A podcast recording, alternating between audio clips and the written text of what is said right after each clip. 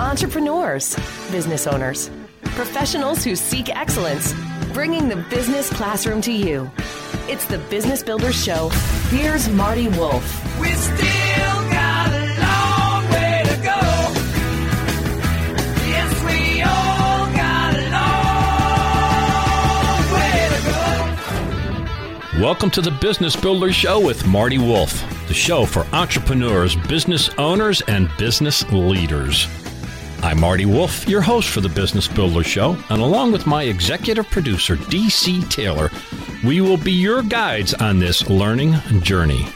I'm proud to let you know we record this show in the studios of 94.3 FM The Talker, which is part of Bold Gold Media, and we are in my hometown of Scranton, Pennsylvania. Hooray for Scranton, Pennsylvania, DC Taylor. We're making it happen in Northeast PA. We certainly are. The Business Builder Show is distributed by c-suiteradio.com. That's c-suiteradio.com. You can find the Business Builder Show and many other fine shows on C-Suite Radio. So, DC, do we have our guest on the line? Are we ready to go? Sure do. And that guest is Daniel Coyle. Hi, Daniel. How are you, sir? I'm good, Marty. Thanks. It's nice to be with you today. Well, it's, I'm thrilled you're here. I have been following you for a long time. So, um, some people say this and don't really mean it. I'm going to say something and I really mean it. I am thrilled you are here, man. I really am. Thank you. I really appreciate that. and you, we're going to focus on your book, which is The Culture Code The Secrets of Highly Successful Groups. Uh, again, title, uh, that's the title. Uh, the author is Daniel Coyle. And um, let me do a brief intro and uh, mention up mention a couple other things. But here's the brief intro. Daniel Coyle is the New York Times best-selling author of The Talent Code, The Little Book of Talent, The Secret Race with co-author Tyler Hamilton, and many other books. And again, um, today we're going to be talking about his latest book, The Culture Code. It will be available January 30th. That's correct, right, Daniel? That is absolutely correct. We can pre-order it right now, though, right? You bet. You bet. All right. Let me mention a couple other things before I start grilling you with all these questions. All right. Um, some praise uh, uh, about the book came from a gentleman named Adam Grant, who is best-selling author of Originals and a couple other great books, and he's with the University of Pennsylvania. This is what Adam Grant says about this book. A truly brilliant, mesmerizing read that demystifies the magic of great groups. The Culture Code blows all other books on the subject right out of the water, and Adam Grant says, suggest to read this immediately. Let me read some other praise. This might be embarrassing you. I'm not sure, Daniel, but stay stay with me. I, am setting this up. I'm setting this up, man. So here's some other praise. Uh, someone sent you an email. A guy named Marty Wolff sent you an email a while back, and it says, Daniel, I just finished reading the Culture Code last night. I'm going to tell you what others have already told you. You are a remarkably talented writer slash storyteller. This work is destined for success. Most impressive to me is the research, study, and time you take to tell us stories about people and their cultures. So, Daniel, again, welcome to the Business Builders Show. Hey, it's good to be here. That guy sounds pretty bright. So let's, let's he is pretty bright. I'm going to say I'm going to try to keep it going so that we keep it so that both of us sound pretty bright. How's that? Sounds good. So, your book, right in the introduction, it says this. Group culture is one of the most powerful forces on the planet. We sense its presence inside successful businesses, championship teams, and thriving families, and we sense when it's absent or toxic. Tell me more about that as a starter. Yeah, no, it's pretty interesting when you get down to it. You know, we all we all talk about culture. We all that is, is seen. You know, the old saying, "Culture eats strategy for lunch," and and that is that is true, just not in a metaphorical sense. You know, when you do studies on what if you take two businesses that are identical, identical twin businesses, one has a strong culture, one doesn't. Over 10 years, the net revenue improvement will be 756% more net revenue. Mm. So it isn't it isn't about atmospherics, it isn't about feel good. It's really about performance. Mm. It's really about performance. There's a reason when you walk into a championship locker room that it feels the way it does. Mm. And there's a reason when you walk into a great restaurant or business that it feels the way it does. Culture is about groups of people becoming more than the sum of their parts. Mm-hmm. More than the sum of their parts. And we've always thought of it as kind of magic. We've always thought, oh, it's just that special thing they have, that special DNA that, that the SEALs have, or that Disney have, or that Apple has, or that Google has. Mm-hmm. But when you look deeper at it, as I did over the last five years, when you actually visit these places and when you look at the science, you see something, and it's that we've been thinking about culture all wrong. We've been thinking about culture with this as a soft thing, right? Mm-hmm. We've been thinking about culture as a soft thing that has to do with values and voice and engagement and leadership and purpose and mission and all these words and concepts. This, mm. this big cloud of soft stuff. When in fact, when you go there, it's not soft. It's hard. It's about these really simple signals, really simple, this deep grammar of human connection that gets delivered in these places through behaviors, and they're really simple behaviors. They're about creating safety, connecting. They're about sharing vulnerability, really cooperating and being honest with each other, and they're about direction. Yeah. So yeah. what I saw in these places was really, really different. They were tapping into that same power. We we feel the power of culture, but right now the science is giving us the opportunity to really understand what's underneath the hood. It's, it's not magic, actually; it's behavior. Yeah. Um, you said a couple things. I just want to reiterate something I said at the top of the show. You spent five years looking at this, and you're talking about the science behind this, not the touchy feely stuff, the science behind I'm all for the touchy feely stuff. You are too, I'm sure. Uh, but the science behind it. Again, I'm speaking with Daniel Coyle. His book is The Culture Code The Secrets of Highly Successful Groups. So you had to figure out which groups to study. Was there a formula? Did you do an analysis? How did you decide which groups to take a look at? Yeah, it was interesting. I did I did have kind of a formula. I ended up with I said top one percent of their domain, sustained success with a variety of personnel, um, and people who were regarded by those in their industry, by knowledgeable observers, to have a good culture. So I went around and looked in the areas of tech, I looked in the area of sport, I looked in military, I looked in education. I actually ended up I looked in crime. Uh, I ended up uh, connecting and researching with a, a group of jewel thieves who were the best at what they did. So really trying to cut across all different domains to find. And you end up in places like the San Antonio Spurs, Yeah. the most successful sports franchise. You end up in places like Pixar. You end up in SEALs Team Six. Yeah. Um, Yeah. And those places, uh, which is kind of it's kind of strange to say because they're in such different domains. Yeah. You know, they're they're they're so different in so many ways. But when you are actually in that space, in that presence, there's a real similarity of feel. There's a real similarity to the to the snap and the quickness and the and the, the group attention that they share and the way they interact. That really is at the core of what human connection is made of. Yeah, and you broke you broke the book down into three skills. I believe you call them skills. Um, you talked about, and you mentioned this a little earlier. Um, skill number one: build safety. Number two: share vulnerability. Number three: establish purpose. So we can't possibly cover the entire book. So I'm going to ask you to talk about some of my favorites. That's okay, right? You bet. Bring it. So, under build safety, and you already mentioned the San Antonio Spurs. So, since you mentioned them, uh, one of my favorite teams, what did you find there? How does that connect to the culture code? Talk to me about that.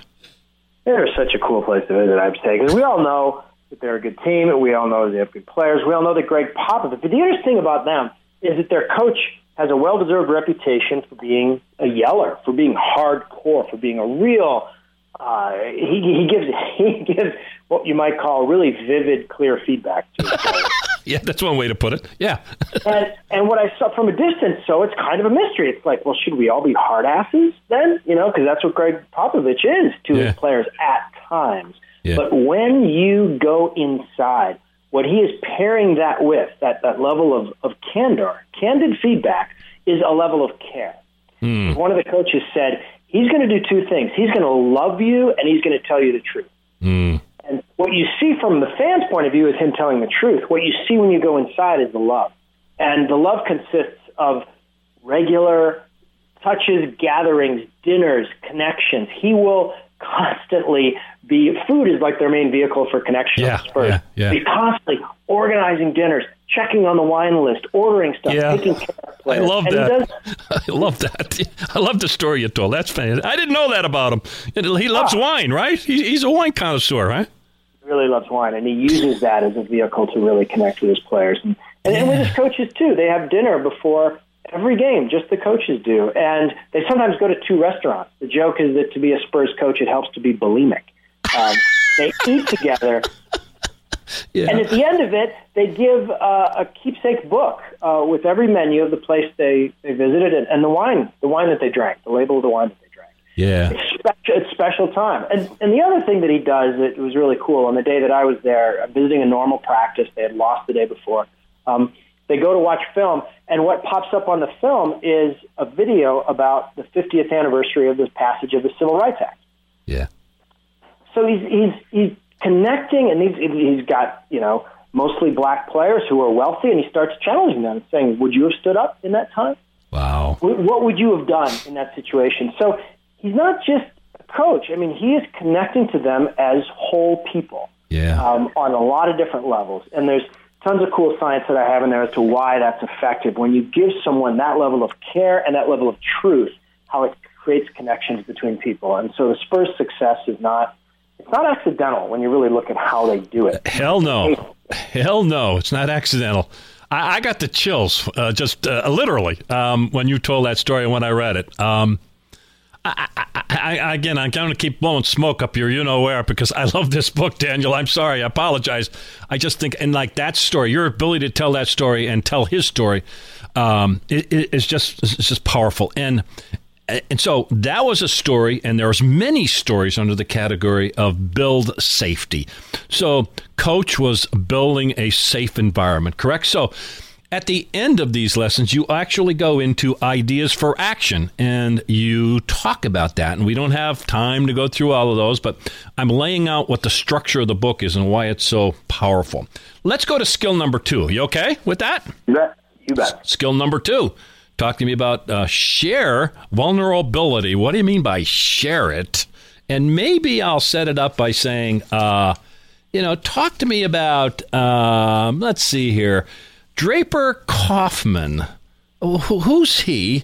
And and he has something I think you describe as a trust machine. I, I'm not sure. Tell me tell me about that.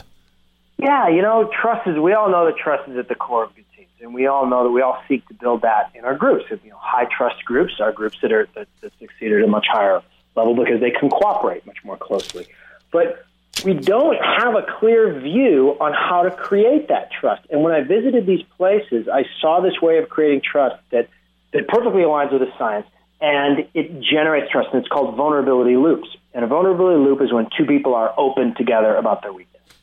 And our understanding of trust is wrong. Our understanding of trust is that we have to trust a little and then trust more and trust more, and you sort of walk ah. Actually, the way trust works is you jump off the top of that staircase holding somebody else's hand, and then you trust. And we know we know that instinctively, sort of, when we go through a big crisis with someone and two people are vulnerable together. Yeah. Um, but what the good cultures do, and what Draper Kaufman, the guy you referenced, in, sort of invented and tapped into, is the incredible power of repeated vulnerability, shared vulnerability to build closeness and trust. Um, Kaufman was a was a sort of a failed Navy guy who had a very well connected family. He got connected to he got tapped at one point to um, begin and, and found um, sort of a, a special operations team uh, Yeah. for the Navy Yeah. and he had to invent the training system for it. So he, he went and copied a bunch of stuff he had seen. And one of the stu- stuff that he copied was this telephone pole drill, where it wasn't, to even call it a drill is kind of silly because there's not, not very much complexity to it. Right, right. You just basically hold a telephone pole over your head for as long as you can. Like that's the drill, right? Yeah. And, and, and you try to move it in certain ways, and you try to try to do some sort of exercises with it, roll it up a hill, or twist it, or flip it.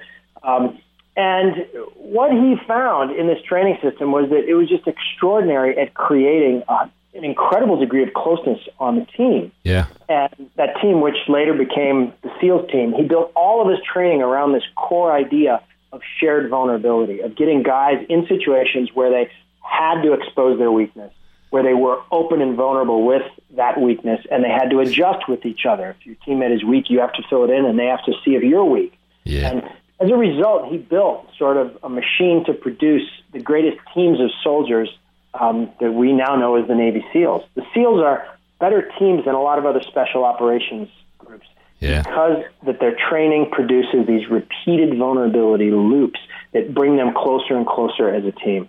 And we see that pattern on all highly successful cultures. They find ways. Yeah. And it's funny because most of us are allergic to that sort of openness and that sort of Yeah. vulnerability. Yeah. That's that's I right, man. that.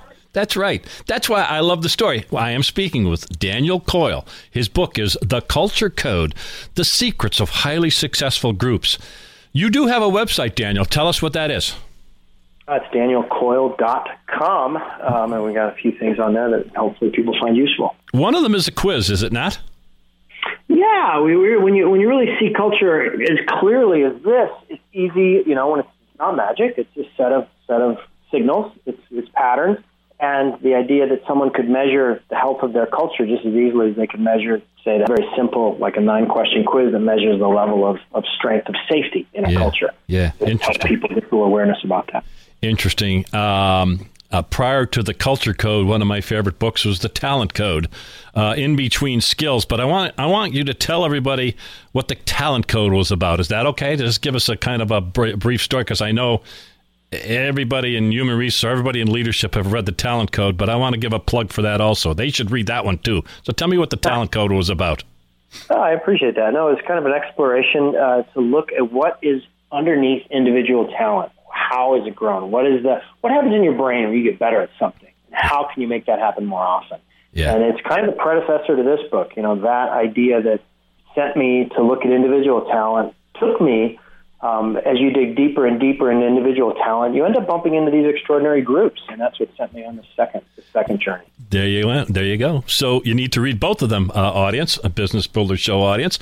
Skill number three, and this is the way the book is broke down, is establish uh, purpose. And when I wrote to you earlier, I said what I not- I loved everything, but I really admired how you took some stories that people may think they know the whole story, and you gave us some new insights. For instance, talk to me about James Burke. James Burke. He was the he was the head of, of Johnson and Johnson during probably like the the, the worst time, uh, one of the worst times in American corporate history, the Tylenol poisonings, uh, which was in the in the early '80s when when a murderer basically put poison inside Tylenol and, and Yeah. several people in Chicago died. Yeah. It was, a, as you can imagine, a, a, a huge crisis for Johnson and Johnson, and Burke, uh, it, it, turns into it was going to be the end of Tylenol. You know, no, no, why would anyone ever buy that again? But Burke was able to bring that that brand and that company sort of back Yeah. because of the way he organized his group around one clear direction Yeah. one clear purpose. Yeah. And he did that actually in the years before the uh, the Tylenol crisis. They were prepared for it. They knew what was important in that group because he had organized something called a Credo Challenge, which actually basically ended up to a, a series of meetings that were all about answering the question, what comes first? What comes first for us? What is the first thing that we need to what, what that we need to focus on? And he organized those and had them over and over again. And it sounds like sort of a wasteful thing to do, really, to go around this giant organization and have this series of meetings challenging and with his challenging questions say what comes first what should come first should our should our shareholders come first should we come first to each other should our patients come first should should people purchasers come first and what he had discovered in those series of meetings was that patients come first the people who take our products come first Yeah. So when this crisis came the whole organization could organize around that very very simple idea they had that story in their windshield Yeah. and Yeah. they could move the same direction and make decisions much more quickly and function as one group. They they removed millions of dollars of product from the shelf. They reacted with unbelievable amounts of openness to to people, all because they were organized around that core principle. Yeah, and this So- is exactly that core principle was was drilled in. I'll use that phrase way before that nightmare occurred. Right to just kind of repeat that. I think that's, That's very right. important. That's right. That's right. And it, it was it was drilled in, but it was also unearthed. You know, it was Ah. not top down. It was really brought out. So in a way, Ah. that's why that conversation ends up being so important because everybody was behind that. Everybody understood that. They had they carved that in granite as a group. And so when the crisis happened, they knew where true north was. True North. That's the question that leaders need to sort of Yeah. ask themselves. I mean, it's easy to function when there's when nothing's going on, but that sense of direction, that sense of purpose, having everybody oriented around true north, comes in pretty handy when there's a crisis. makes decision making a lot easier, doesn't it? When you when you have that, it, it that that's what it does. But it takes a leader. It takes that repetitive process. It takes the whole buy-in, all those kinds of things that our audience and that everyone can learn um, by reading your book, The Culture Code: The Secrets of Highly Successful Groups. There's a science behind this. I've mentioned that after each skill, there's ideas for action. This is a book that you will like intellectually. Uh, this is a book that you can apply. I've already told you, I already have this going into one of my clients' organizations to talk about because I think it's so important. Um, Daniel Coyle, we are down to the last minute or two. What did I miss uh, that you want to make sure that our audience knows? Because we can't possibly cover all the value of the book. It's something home Yeah, for no, me. I think uh, I think you've done a great job of covering it. I think the main thing that a lot of leaders take away, and I think that's who your audience is, leaders, is that leaders should, leaders need to uh, sort of rethink the way they think about culture and the way that they think about their own their own skill set, their own jobs. You know, the great leaders that I met were all communication athletes. They were communication athletes in the same way that they embraced that process of connecting with cultural signals over and over and over again, um, and, and and relishing that. And so there's a real there's a real joy and excitement in understanding what your job really is and and what it isn't. And so I think that's something that's a it's a cool conversation to be having right now. Daniel Coyle has been my guest. His book, again, is The Culture Code The Secrets of Highly Successful Groups. Go on to wherever you buy books. Uh, it will be released on the 30th of January. Pre order it right now. Right now. Order a bunch of them because you'll want to share it. Daniel, thank you so much for being a guest on the Business Builder Show. My pleasure, Marty. Thank you for having me. You bet. Thank you for listening to the Business Builder Show with Marty Wolff, reminding you you can find this show and many other great shows on c-suiteradio.com. So on behalf of myself, Marty Wolff, your host, and DC Taylor, my executive producer, thank you for listening to the Business Builder Show. Bringing the business classroom to you. It's the Business Builders Show with Marty Wolff.